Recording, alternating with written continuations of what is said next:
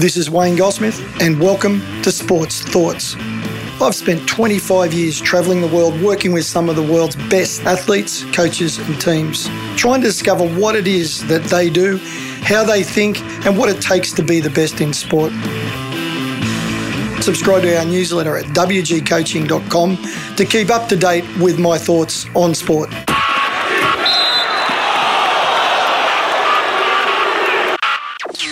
Okay, welcome to Wayne's World. It's Wayne's World with Wayne Goldsmith.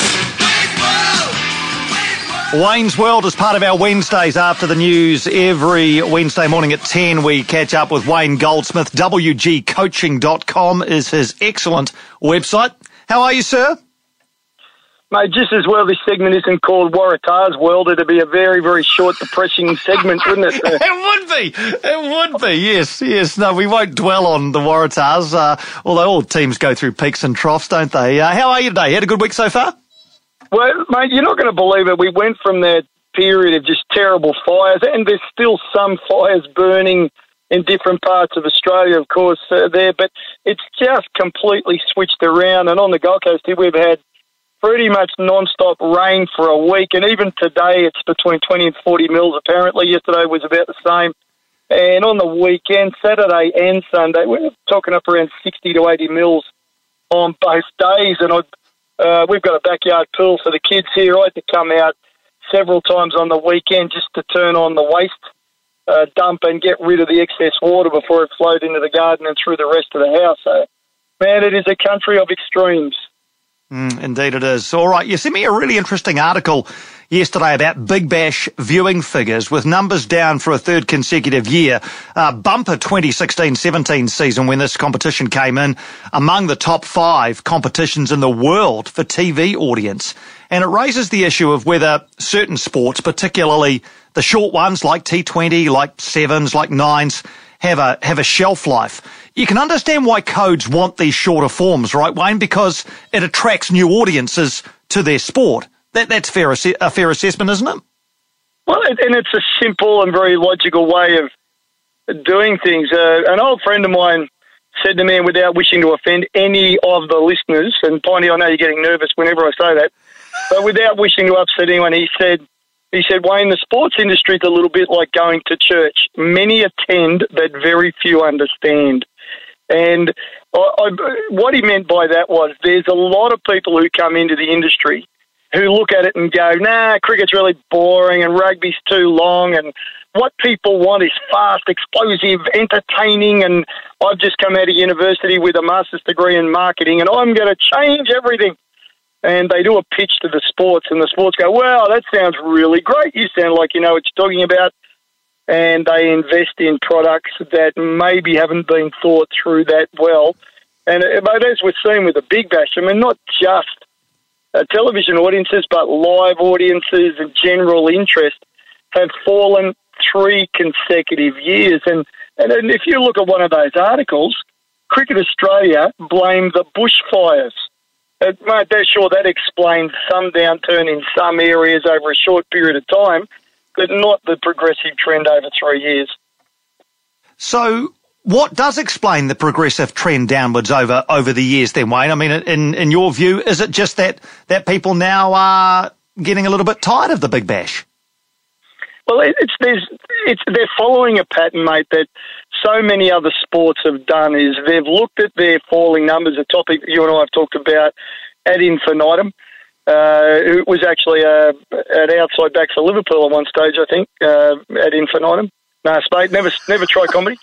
But, um, but it, I, people have looked at their numbers and they've gone, what's the easiest thing to do? We'll change our product. We'll, we need to, you know, they do their research and their demographic uh, analysis and they go, well, we're going to start appealing to younger viewers and to uh, younger attendees. What do they want? Well, they're the Xbox generation and they want short, fun, fast, fabulous, lots of gifts and explosions. And that's all right. Well, let's get a marketing group in to design a new product, a new version of the game, and let's get on with it. Uh, again, superficially, great idea. swimming's looking at it. I mean, rowing's even looking at doing all sorts of modification. We're seeing it in all the sports, but it's, it's just too superficial. And, you know, with cricket, you know, people have gone, yep, great, it's really funny, it's interesting, it's uh, uh, something that we hadn't seen before, great. But then it lost momentum pretty much straight away. To me, if it's not growing, and if it, you, you expect an explosion early on of real interest with anything different, but if there's then immediately a decline over a two, three year period, it's saying your product is probably not right. The the um you were talking before about this younger audience, and we, we often hear about this, don't we, Wayne? And, and we, of course, we, you know, the, the, the older fans of any sport are eventually going to not be there anymore because they're going to die. But, and there is a need to, to, to generate at the, at the lower end. But is there a, is there a, a natural race to get younger eyes on sport? Oh, it definitely is, mate. Absolutely, definitely is. And and the question is, is all the sports have got, for better or worse, they've got a history, they've got a tradition, they've got a heritage, they've got a culture, they've got, they've taken a hundred years or so to get where they are.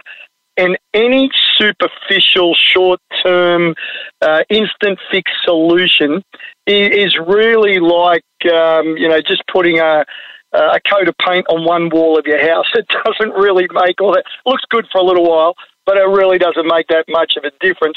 And I, I, uh, when I go to sports planning, I say, look, marketing is great. The understanding of the history and traditions of the sport are great. You've got to work together. You've got to have a product and you've got to have offerings to the people in your sport that respect and combine the heritage and the history and the traditions, but do it in a smarter, more intelligent, more interesting, more engaging, more exciting way. And the world is, to me, it's so much of it is polarised now, mate, isn't it? Politically and in so many other ways. What people tend to do on boards and what people tend to do in sports is they overreact. They don't think strategically and they immediately jump to the first thing that comes along, which will is at the polar opposite of what they're doing. And the assumption is, well, anyone who likes five day cricket, anyone who wears the whites is obviously an old guy, an old fart, and they're the problem. And let's have a product that they don't want and that all these kids will want. Not realizing that the most important group of people in any business are your existing customers, are your current clients, and retention is way, way easier and far more important than recruitment. And what we're seeing, certainly, I believe, in in Big Bash, and we're going to see it in a lot of other places as well, is it's a normalisation. Things are just going to head back and there'll be another thing, mate. You know, there'll be the big smash, or there'll be the megabat, or there'll be something else because they just don't learn their lesson. So, what can sports and clubs and organisations do when numbers are down? What should they do? First thing above all is go and talk to your existing clients and talk to them about what they want, what they're looking for. The second group, and the most important group, are the people who've left your sport in the last year to two years and say, why aren't you coming? What was it about our sport, our club, uh, the experience that we provided for you? What was it that just missed the mark? And some of those people Piney will say, oh, look, my kids got older, they grew up and we decided to do something else. Oh, you know what? I took up rifle shooting on the weekend. I decided hunting was really what I wanted to do, and that's what I do. I've just moved on to something else. But where they go, you know what? We actually we loved the game, but we didn't like the we didn't like the club. We didn't like the coaching. We didn't like the politics. We didn't like how long it took. Talk to the people who are there, but very importantly, talk to the people that aren't there. And essentially now, mate, the, the pulling from the top is not working the way it used to be. I, I, I don't think most sporting organisations have still come to terms with how radically the industry has changed around the world. It used to be about role models and what was happening with the elites and what was happening. It's not that world anymore. Everywhere I go, Piney, we're talking about building from grassroots, starting with the base, connecting with communities sports have got to say, yeah, sure, Big Bash is a great idea, it looks fantastic, but we've got to do this at a local level, at a community level. We've got to do it in a regional level. We may have to deliver one version of a Big Bash type exciting entertainment in Northland, but it's going to be completely different in Otago, very, very different in Southland and very different again over in Taranaki. So it, it, the sports have got to get over this this this 50 year old belief that they can switch something small at the top and it's going to change everything. It hasn't worked. And around the world, I see the same stuff. They, they have these flashy ideas at the top, and then within a few years, they're back to where they, we've got to go back grassroots, clubs, communities, regions, and do it what, deliver products that the people are looking for. So yeah, so so if you if you envisage a Cricket Australia board meeting or or a, a, uh, a meeting of the of the power brokers at Cricket Australia, do you think Wayne they would be more concerned about dropping viewer numbers and attendance numbers at at elite games, or would they be more concerned about dropping participation numbers at grassroots and junior level? That, that's a great question, Piney. Uh, to me, they'd be looking at both. There'd be some people in the board who will just they'll just deny it's happening, and they will. And then you can see by some of the articles on Fox and on uh, Sydney Morning Herald and on the Australian uh, two days ago, you, you can see that some of them are just going to blame conditions and heat and television, and they, they, they'll persist with it for another two or three years before it really hits them in the head. Some of them will see bottom line and go, wow, with all that money that we, because mate, don't, don't forget, they would have gone, they would have budgeted for improvements and growth in Big Bash, and, and because they would have thought, wow, this is going to be our cash cow, this is going to turn our business around. This would be a massive hit to their bottom line because they would have naturally assumed that the product will grow over the first four, five, six years of inception, and they would have counted on that money. There'll be a few, hopefully, on a board who are strategic thinkers and have thought another two or three steps ahead and can see that this was a short term solution to try and fix a bigger problem, which was the steady, progressive decrease in the number of kids connecting with full day, multi day cricket. That's the, the, hopefully there's a, there's a mixture of of the economic uh, minds, the marketing minds, and the long term strategists and rationalists, and they all work together to see what's really happening. I, I think there'll be a bit of panic. The other thing you've got to be uh, mindful of is other nations, including New Zealand and other nations around the world, have also looked at the success of the Big Bash and thought, well, that's the solution. We need to go forward and follow that model. Uh, that's now, uh, they've got to start rethinking because inevitably they will probably follow the same pattern of decline as their domestic 2020s start to see similar patterns.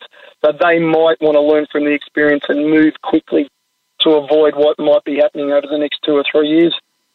What do you think of nines in NRL? Are you a fan of nines? You know, the, the question is, I've always got Piney, the question is, why? Why are they doing it? Are they doing it because it's fun? Are they doing it as a pre-season conditioning tool? Are they doing it to uh, put a little bit of uh, bounce in the step because they've been doing weights for so long and hard off-season trainings? They're giving them another goal before the season proper? Are they doing it to try and enhance attacking skills? Uh, if there's a, if there's a legitimate purpose for it, I don't watch it. I've been rugby league since the day I was born. I was born wearing a Canterbury Bulldogs or Berries jumper at the time because my dad was such a fan. Uh, but I, I don't watch Nines because I'm just not interested and I don't see that there's a purpose for me. My kids don't watch it. I don't know what their numbers are. I can't imagine they're very good. Like I would imagine that they'll. What if you ring the NRL or whoever's putting the nines on? I'm sure they would say, "Well, you know, we're developing our product. There's some positive signs." They they do marketing speak at you, uh, but I would suspect the truth is that the numbers are not great on TV. The numbers live are not great. I know that, but yeah, I, I can't get that excited about it really. Mm. Because I think because Sevens, I think, has carved a bit of a niche, uh, you know, because it has, uh, it's got its World Series. It's now an Olympic sport. Um, you know, it, there are there are players in New Zealand who are contracted just to play Sevens, and I presume the same uh, applies in other countries as well. So, would you say that Sevens has been, to a degree, a success as a shortened form of rugby union? The difference is I believe with sevens is there's been a strategy behind it. There's been a long term strategy, and I don't know whether that's IRB driven. I have to assume that it is, or a combination of the big nations driving it together with the Olympic movement, the Commonwealth Games movement, the IRB, the IRB's solidarity program, particularly in Asia Pacific region. Mate, but there's been a strategy behind it.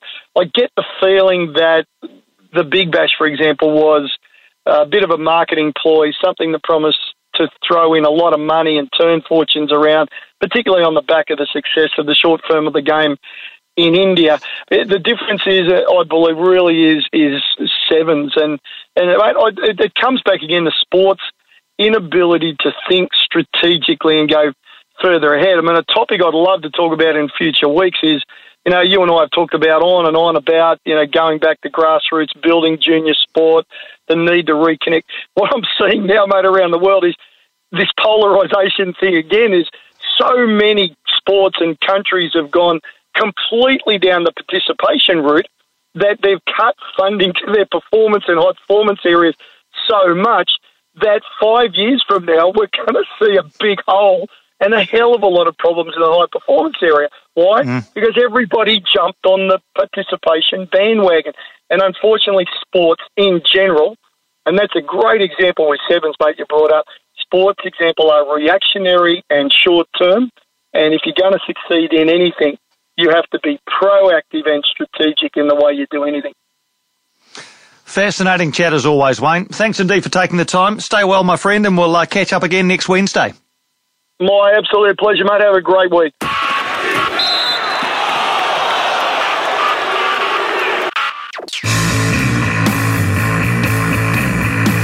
Thanks for listening. If you'd like to hear more sports thoughts, subscribe to our newsletter at wgcoaching.com.